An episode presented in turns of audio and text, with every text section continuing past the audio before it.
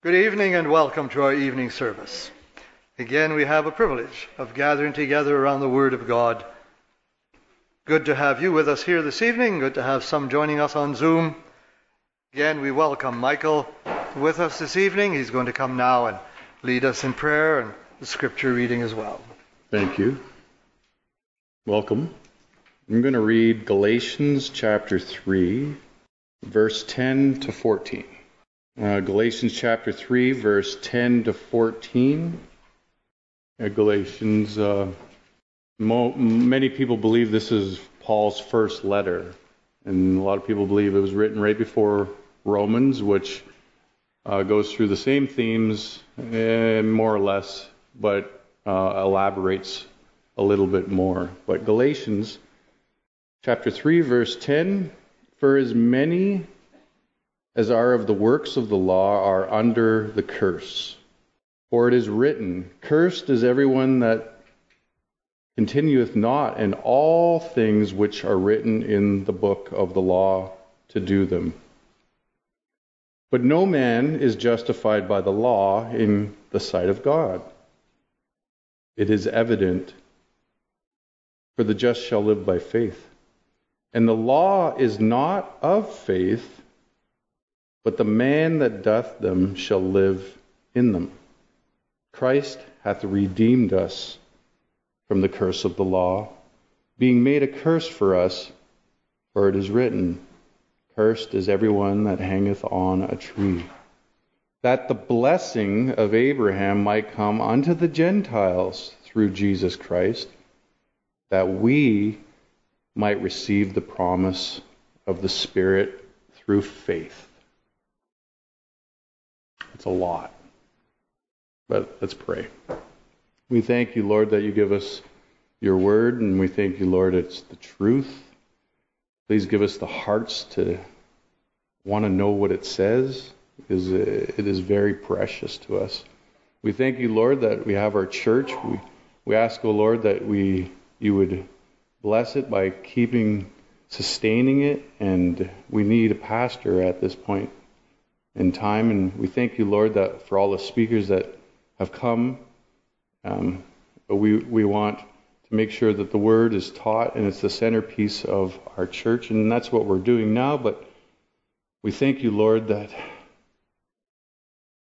you do have men who come and volunteer their time to come up here and, and share their witness to what the gospel is saying. We know that the gospel is the power of God unto salvation. We know that the gospel is what we need to hear for us to be sanctified. We know that your word is exactly what we should be focusing our attention on. So we pray, Lord, that the missionaries would go out there and bring your word to the ends of the world. That we would go to our neighbors and talk about it and that we would have a heart for those that we might not even know, like maybe people that are downtown, the poor. Help us, Lord, to have a heart to help them. There are jails where there are prisoners. Please, Lord, send somebody to talk to them. In the nursing homes and the soldiers all around the world. We pray, Father, that your word goes out. We know how your word, through the Spirit, and save a soul. We know it changes us. We thank you, Lord, for your word. And we pray for it, that it goes out to the world. Help us to be servants for you, to keep that duty as the center of our attention. Help us, Lord, to to do what is right in your eyes, Lord. We know that when we read the Bible, we see that Jesus is there. And we know that learning about who he is is how we are saved. So we thank you for this and we pray in Jesus' name. Amen. Again, Michael, welcome. The Lord bless as you open the word to us tonight. Well, well, let's pray. Dear Lord, help me, Lord, to stick to what you have intended for me to say, and help me to season it with love. And through your Spirit, may we learn a little bit more about you. In Jesus' name, amen. All right, well, Galatians, interesting letter. They're all interesting, but this one's interesting in a, in a way. It's very, they're all unique. Uh, every letter is unique. The Galatians, um, like I said, was probably one of the the first letter, and it was probably written in 50 to 50 A.D. It was written shortly after the Jewish Council, which is recorded in Acts chapter 15. Like I said, it's a bit different than the other ones. Uh, Paul usually has a, a, a greeting. He always has a greeting.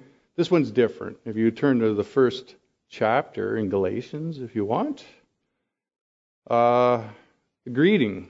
It includes this Paul, an apostle, not of men, neither by men, but by Jesus Christ. And, and, and that point right there has been put there for a reason. He's an apostle. And what that means is that he has received direct revelation from God. Uh, not of men, not by men. It wasn't a man's idea. It wasn't secondhand. It was directly from Jesus Christ. And that's what makes him an apostle. So Paul is stating that he received this in verse 12, direct revelation from Jesus. And that's why you should be listening to him. And that's why you should trust him.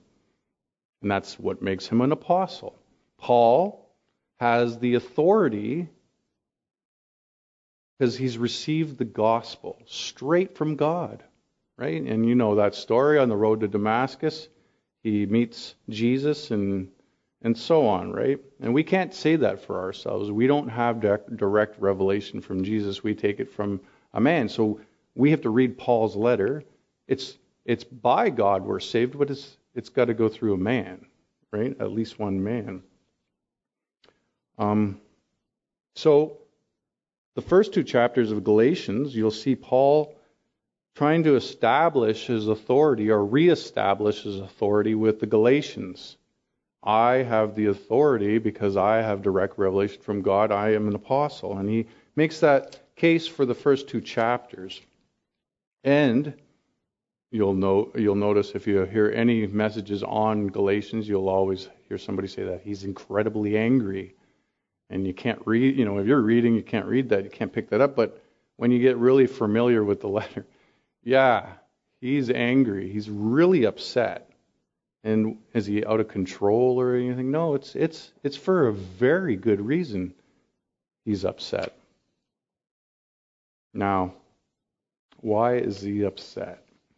Well, I used to shovel my driveway. I have a snowblower now. I'm not sure how many people have shoveled a driveway.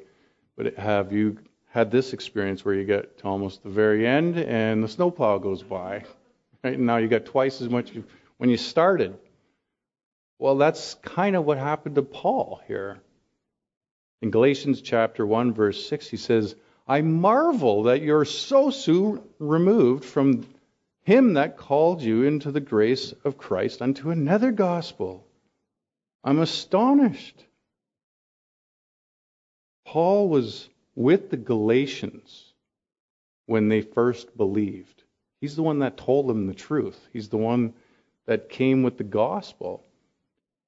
And they were grateful for it. They were celebrating. They were they they became Christians that day. And and Paul goes away and then the snowplow goes by. These men come along and distort the truth and they add things in and they change it. And Paul is angry with them, but he directs his his attention to the church. How, how could you be so foolish, right? This group of men are telling another gospel. Now, who is this group of men? Do you know who this group of men is? It's very interesting. You can find this this group in Acts chapter 15. And in fact, uh, if you want, we can turn there for a second. Acts chapter 15, and you look at the very first verse. This is the Jerusalem, Jerusalem Council, where everyone got together to figure out, well, let's get all on the same page, let's figure out what's going on. These are all people from the church getting together and um, coming from like uh, Antioch and, and, and all the places in Galatia and, and uh, the Gentile areas.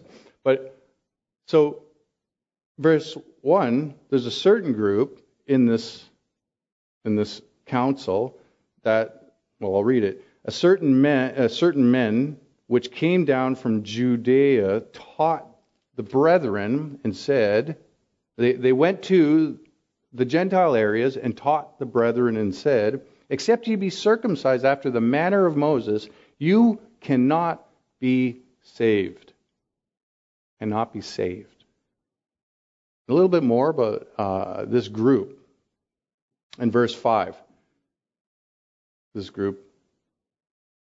There rose up a certain of sect of the Pharisees, so we're getting a little more. They're from, they're from the temple, the Pharisees, but which believed, uh, saying that it was needful to circumcise them and to command them to keep the law of Moses. They, they believed. They were believers, or professed anyway. We could say that, right? But they're from within the church. We see the first false religion. I mean, we see lots of religions coming from the world, but the first false religion for the church is coming from within the church. It's a group of men, and not all the church, it's a group of them in the church that are, and they're professing to be Christians, and they're, they're teaching that something outside of the promise.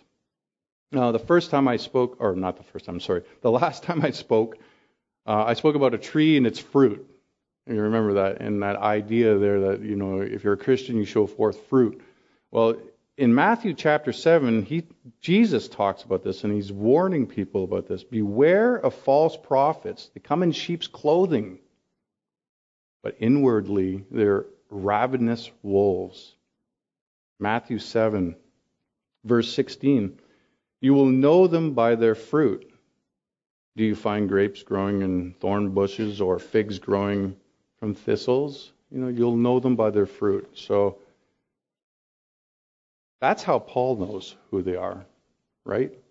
Paul knew the ramifications of this false teaching, and he knew what was going to happen in the actions that they were, uh, what they were doing, and how it was going to hurt the church. And in Acts 20, Luke records this. Paul is talking to the elders in Ephesus in Luke's uh, in Acts chapter 20. And he says this For I know this, that after my departing shall grievous wolves enter in among you, not sparing the flock. Also, of your own selves shall men arise, speaking perverse things to draw away disciples after them. People of your own selves will arise and speak perverse things. I looked up this word perverse. Well, and, and first of all, the reason why they do this is to draw men away from the church. That's the point. That's what they're doing. This word perverse things um, in the King James Version, uh, it means to distort. So they're speaking perverse things to distort, to mislead, to turn aside, corrupt, perverse, and I quote from the Strong's Concordance plot against the saving purposes and plans of God. That's what they're doing. And they're men from within the church. So Paul is warning them about this. So, turning back to the Galatians, this is a danger. And just to get a little more of an idea, specifically, what was the danger, what was happening to the Galatians? And I'll give you a, a quick idea here. These men for, from Jerusalem, right? and they're professing to be Christians, and they say to the Galatians and, and other churches, but here in the Galatians, to the Galatians, it's okay to believe in Jesus. It's okay. It's okay to believe he died for you. But don't you know to be saved, you have to follow the law as well? And they would point to the Old Testament. They would point to Abraham and, and they would say that he was circumcised and he was commanded by God to do that. And they would go on to say something like, if you're not circumcised, then how are you ever going to enter into the temple? Right? How are you going to do the sacrifices? You know, and then you got to do the food, the laws, and you got to go. I think you got to go to Jerusalem three times a year, and, and piling it on and on. That's the law, right?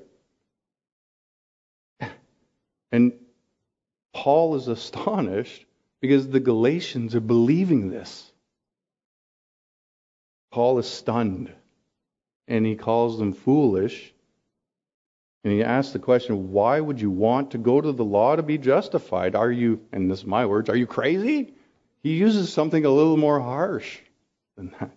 Are you crazy? What that's crazy. It's not logical. It's it's it's not it's ludicrous. Do you know what the law demands? And Paul would make this argument that when I first came to you, you believed and you were saved. Was it through the Spirit? Was it through the hearing of faith that you were saved? But now you believe that you are saved through the works of the law. How could you be so foolish? It's kind of like Paul led them to the North Pole, right? And he said, just there you go, you're, you're here now. And they wanted to contribute some way. But the fact is, is that once you're at the North Pole, you can't get any more there, right? And they start taking steps. But what's happening? They're only stepping away. And that's what the Galatians are doing. They're stepping away. They're walking away from the promise. What does the Old Testament say? Is the, Jew, the Jews here, the Judaizers, right? When they talk about circumcision and how Abraham was circumcised? Well, Galatians brings that up in chapter 3, verse 5. He asks this question When you received the Spirit, were you saved uh, and were saved? Did you do it by the works of the law? Or did you do it by the hearing of faith? Remember that time I was with you the first time when we were together and we were celebrating and you were jumping up and down because you were saved? Did that happen because you heard it and believed? Or was it because you had a series of works that made you acceptable before God? What about the thief on the cross? I just bring that up right now. How many works did he ever do? But that he was saved, right? Did you do something to receive the Spirit? And so let's look at Abraham. What what happened to him? How was he saved? Well, Genesis 15, God makes Abraham a promise, right? He says, You're going to be the father of many nations. Now, Abraham's 80 or he's old. His wife is very old too. Um, it's that's a crazy thing to say. Think, no, we're not having any more children. We're, that's that's that's long gone. But you know what was amazing? Abraham believed God, that God would send a son. He believed him. And it, in verse 6 here, chapter 3, even as Abraham believed God, it was accounted to him for righteousness. He also makes the point if you are the children of Abraham, you come by faith. And when in verse 6 of chapter 15, God promised him, Abraham believed him, and God declared Abraham righteous. That's one point. Now, the second point is in chapter 3, verse 8 of Galatians. Paul, how could you be saved through the law, through the flesh? And he says this uh, It had to be the promise because, okay, now he's talking to the Galatians here. Paul is talking to the Galatians. How could you be saved through the law? It had to be through the promise. If it's Abraham's offspring that are saved, how could you think that you're saved? You're from another nation, right? But see, God also promised that to Abraham that many nations would be saved. Now, how is that possible if it's through the law? That's what Paul's argument is, right? The nations are not the physical descendants of Abraham. How is that possible? How could they be saved? Through the law. It's the people that live by faith that are the children of Abraham. And they come from all nations. Every one of us here, I believe, there's not one person that's Jewish. We're coming from the nations. We most certainly, according to Paul's logic here and how Abraham was promised, that through Abraham's seed that many nations would be saved. So we could see that before Moses, before the law, God had established his covenant with his people. God's people would come through the promise for all nations, not just the Jewish nation. And the only possible way is through the promise. We don't want to try to come to God through the law. The other point would be is because we can't. We just can't. Now think about it for a second. You got to do all of it, not just a bit. You can try, oh, I'm going to do my best and try to do most of it. No, it, it demands you do all of it. But we see that from the beginning that God had a plan to save us through faith. He knew this. He knew that we weren't going to be able to do it by the law. So in chapter 3, verse 14 in Galatians, the blessing of Abraham comes to the Gentiles through Jesus Christ. So we receive the promise, the Spirit, by faith. That's how we're saved. We are saved by believing something, and it's not by doing something. Now, this is where the Judaizers would come in and say, well, why, why, uh, why don't you see that you have to believe the law? Look at Abraham was circumcised. God commanded him to do that. How do you explain that? Well, when you look at the verse, you read that it was a token. The circumcision was a token. And I didn't, I don't know, I, I always, when I was a kid, I, I went to JJ's, because if you were here in Sudbury for a long time, you, it was when video games first came out. And you had to use tokens to play. And I guess you have to use tokens to get on the bus and whatnot. And that's what I think about tokens, right? So I had to look up the word, right? It means sign. Circumcision of the flesh is a sign of something else. It's it's it's a, also said it's a banner. It's a it's a it's a remembrance. This is something to re- remind you.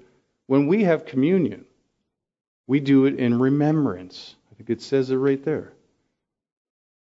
Um, we don't believe communion or baptism saves us. We do believe that we are commanded to do it, but we believe it's a sign. And we don't believe that circumcision saved Abraham, either. He was saved two chapters before when he believed and was justified for that. Later on, he was told, as a sign. Now, one more thought about that. You're driving down the road and you see the road signs, and if you're me, you're driving a big truck. And one of the things I got to watch out for is if I'm not new to the area and I see bridge ahead, I got to look at the weight restrictions, right? Because if I'm too heavy and I go over the bridge, that could be really bad. So I always make sure and look. And as you're driving, you do a quick calculation. You say, yeah, okay, I'm good. I'm not going to crash through the bridge or anything. I'm not too heavy, so I'm good to go. When you get to the bridge, do you need that sign anymore? The sign's behind you. The, the sign is not the danger or the thing you should be paying attention to. It's the bridge. The sign is only pointing to the bridge. And we know that circumcision is just a sign that we need the Spirit to cut the sin from our heart. And the law is simply telling us you need grace to be saved. When Jesus comes, what he does is he leaves the Spirit. And that gives us the ability to remove the sin. Right? And it's the same with the sacrifices. They could never take away sin. You read Hebrews chapter 10, and it'll go on about that. Animal sacrifices could never save you. So, what good are they, right? What were they for? Well, they were for to point you to something that could, like that sign did. Pointing to you the fact that you need, you need a perfect man to come and become your sacrifice for you. And the Spirit, the promise of the Spirit, is fulfilled, and He's going to come to you. And it's through faith that you're saved, not the law. Chapter 3, verse 11 it is evident, and he quotes Habakkuk here it is evident, for the just shall live by faith. One other thing you have to understand is there's two covenants, if you haven't figured that out already. There's two covenants, and there's one that ends up cursing you, and then there's one that saves you. And that one that saves you cannot fail.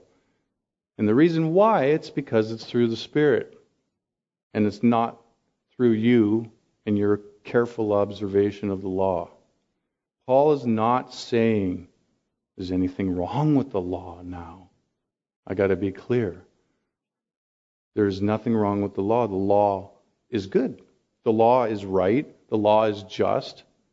I would go as far as to say the law is the perfect instructions to living life. In fact, I'll even go further. The law understands everything about you, including everything that you need. The law is perfect. The problem is us. We can't obey the law, and no man can not a single person in this book is justified by the law or saved by the law, except one. He's justified. He kept the law perfectly. Everyone has failed. In chapter 3, verse 15, there's an argument being made. Maybe like would go something like this. Uh, well, if there's two covenants, then doesn't the second one cancel out the first one? Or, you know, don't they conflict each other if there's two? Two covenants, two agreements? And it's kind of like, well, it's like making an agreement with somebody, right? And, and then, like, isn't it clear in the Old Testament it's the Jewish nation that inherits the promises of Abraham? Like, that's what I thought. That's what they thought 2,000 years ago. Isn't it the. How is this possible that anybody outside the Jewish uh, physical descendants uh, could be saved? And that, that's the idea back then. Well, Paul would say, no, it doesn't conflict each other. The law and the promises completely complement each other. They are in perfect agreement with each other. And the idea, again, is like this. He says it like this. Um, I'm going to pick on Carrie again.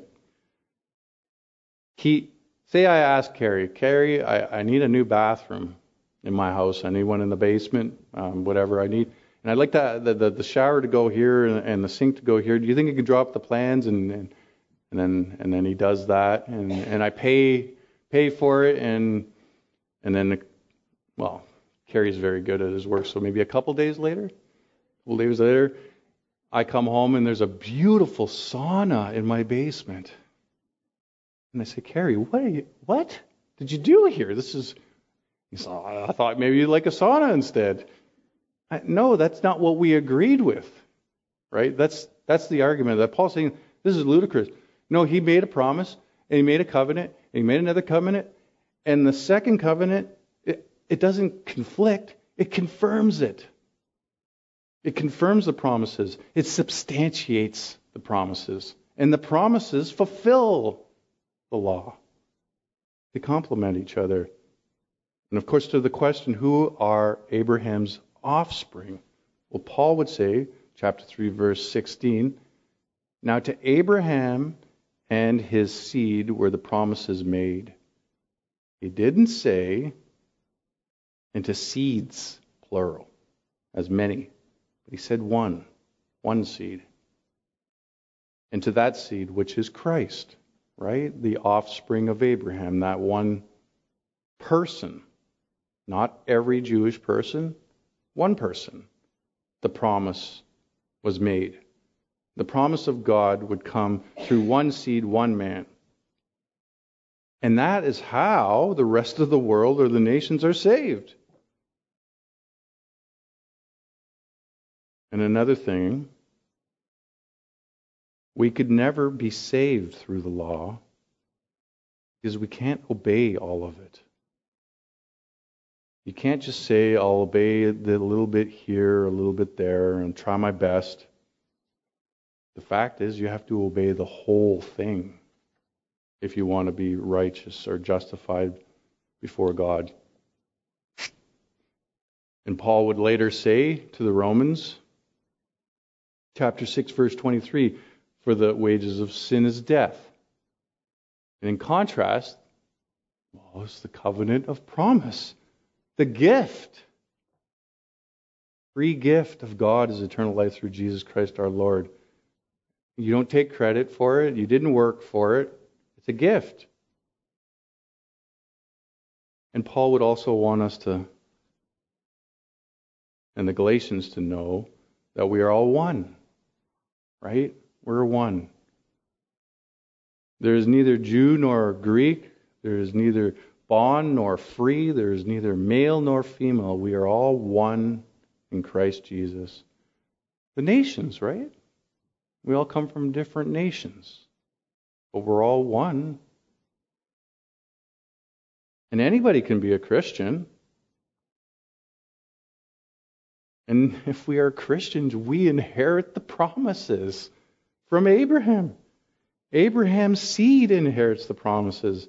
Is we are heirs according to the promise, Paul says. Chapter 3 verse 29, and if ye be Christ's, then ye are then are ye Abraham's seed and heirs according to the promise. And it's by grace that saves and nothing else. Galatians 5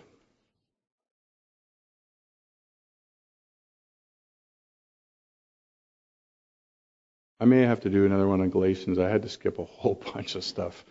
He's got tremendous arguments for why we should believe that God and God alone saves, and it's not by works of righteousness. Uh, he, eh, it, it's. Uh, I, am convinced.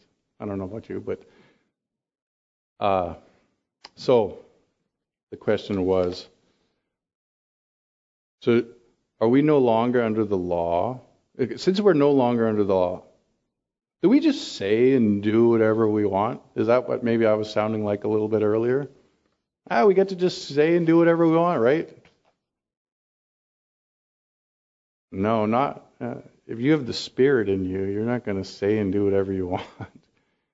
If you're a Christian, you have the Spirit, and if you truly have faith, we walk in the Spirit It's just the way it goes. Maybe at first we're not walking so good, but we're walking, doing better and better as we go. and we're not walking in the Spirit, eh, which is every day for every one of us, if anybody's wondering, it really bothers us. And we want to do better. It bothers us so much that it's what changes us, you see. Paul would say that when you walk in the Spirit, you're able to do away with the works of the flesh.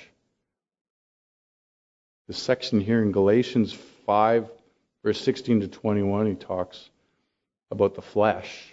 And what he means by the flesh is this, this, this life, this world, the desires of your heart. We see what the flesh produces here, and it's hatred. Where we see that the Spirit produces love, right? Flesh, wrath, strife, envying, murders, drunkenness, the Spirit produces joy. Not joy in yourself, maybe joy in yourself, but joy when other people are around and you're there. You bring them joy. And it's you're always wanting peace and long suffering and gentleness and goodness and I mean if you claim to be a Christian, these are the, the attributes of the Spirit. So I try to teach my kids the fruit of the Spirit. And uh, this one word, long suffering, what does it mean? It means uh, slow, slow, slowness in avenging wrongs. Long suffering. Slowness in avenging wrongs. Now, if you're a parent and you have kids, there's a lot of situations where you're trying to slow down your anger and not be too harsh, right? I know my kids love this teaching here too as well because I'm the one usually avenging the wrongs, right? But you notice in our day-to-day lives and when we go out to the world and uh, we interact with people, I mean, I don't know about you, but sometimes I'm on the fence about this. I feel like I got to avenge my wrongs. But I'm reminded it's not the fruit of the Spirit. It's not patient, it's not long suffering. And thanks to God's word, I can come here and see what's right. And it helps me fight against the sin that I'm tempted in, in this world, right? Again, the promise never says you're free from the law and that you can just do whatever you want. The promise when you believe God gives you the Spirit which fills you, and with the it fills you with the desire to want to do and say the same things that God wants to do and say. That's what the Spirit does. And grace does not free us from the law, but it fulfills it. It gives us the power to do it. Our desire is to do what God wants. We are free from it, the penalty.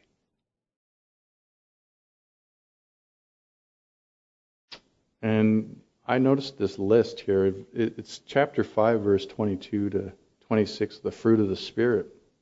Every one of these qualities you see here uh, love, joy, long suffering, gentleness, meekness, temperance they're all relationship qualities. You know, you don't have those things when you're by yourself, you have them when other people are around. So when we're around other people, are we expressing the character of the Spirit? Are we expressing the character of God in the good times and the bad times? You know, love in chapter 6. Love is a good feeling sometimes. You know, sometimes it means you got to bear one another's burdens and means you got to be humble and learn how to teach. And do not be weary of doing the right things. Verse 9 Do not be weary of do, well doing. And look at it as an opportunity. We have an opportunity to do good unto all men. Take that opportunity, especially unto them who are of the household of faith. verse 10. So, sitting with my kids, trying to teach them what love is, right? Um,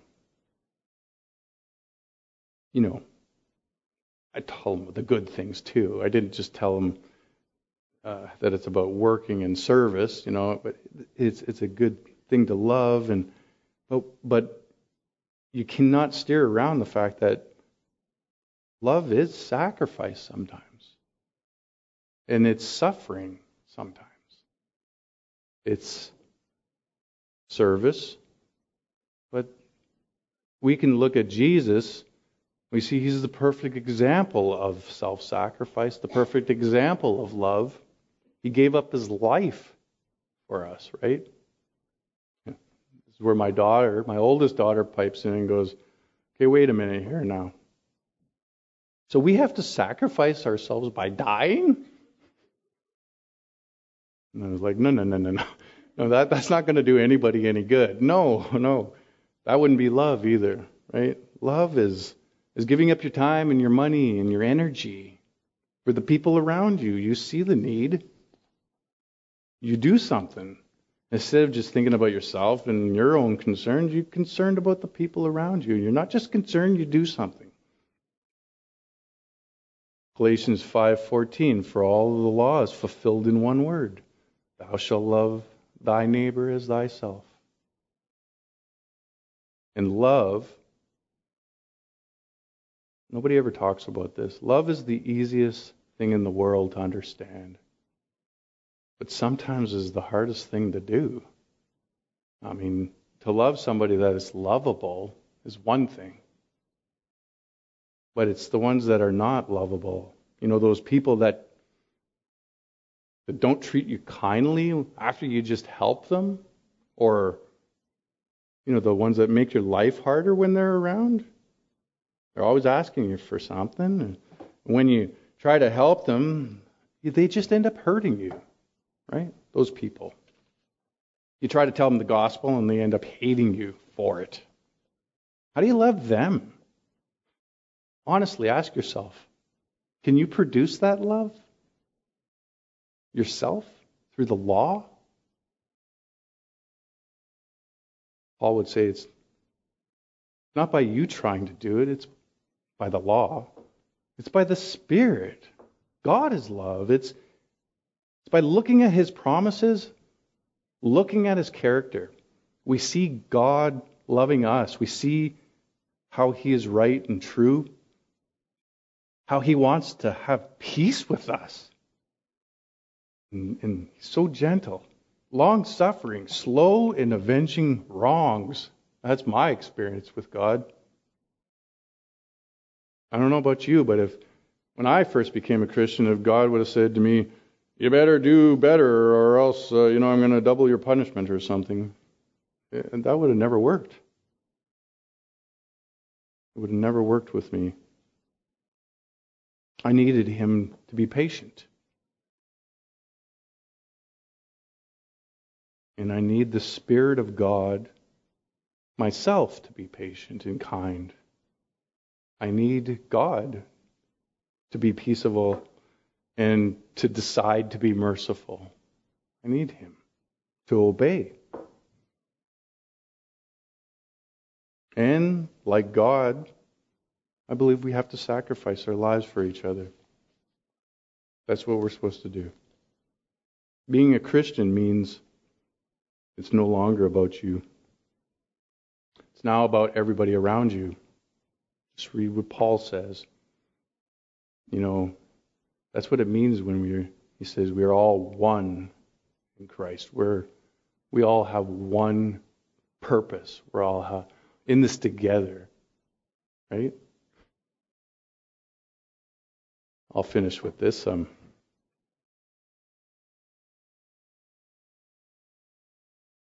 he, he said it this way in Galatians chapter 2, verse 20 talking about his relationship now he has with the world.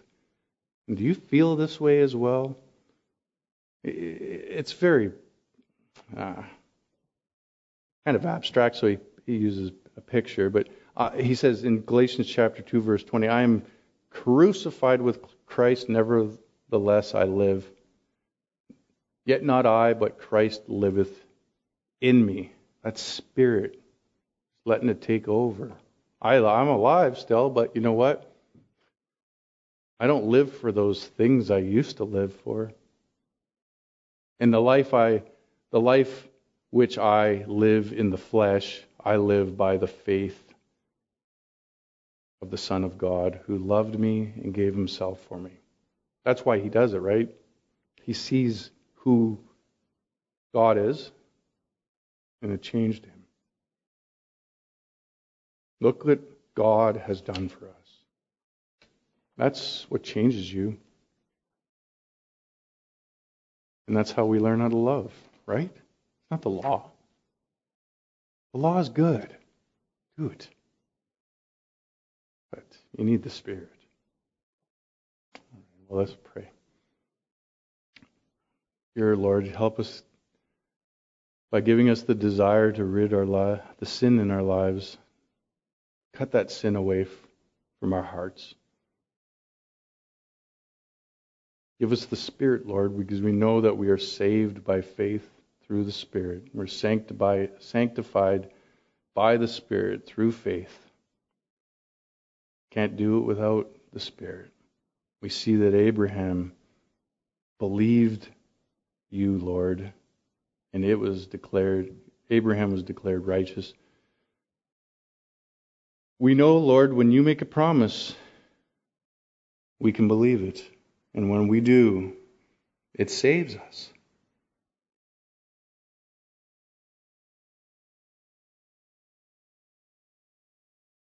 Thank you, Lord, for the law and how it confirms the promise and how it shows us who you are. And we thank you, Lord, that the law is there to help, help us show us our need for grace. We know, Lord, that grace does not free us from the law, but it fulfills the law. So thank you, Father, for your word, your spirit, and in Jesus' name we pray.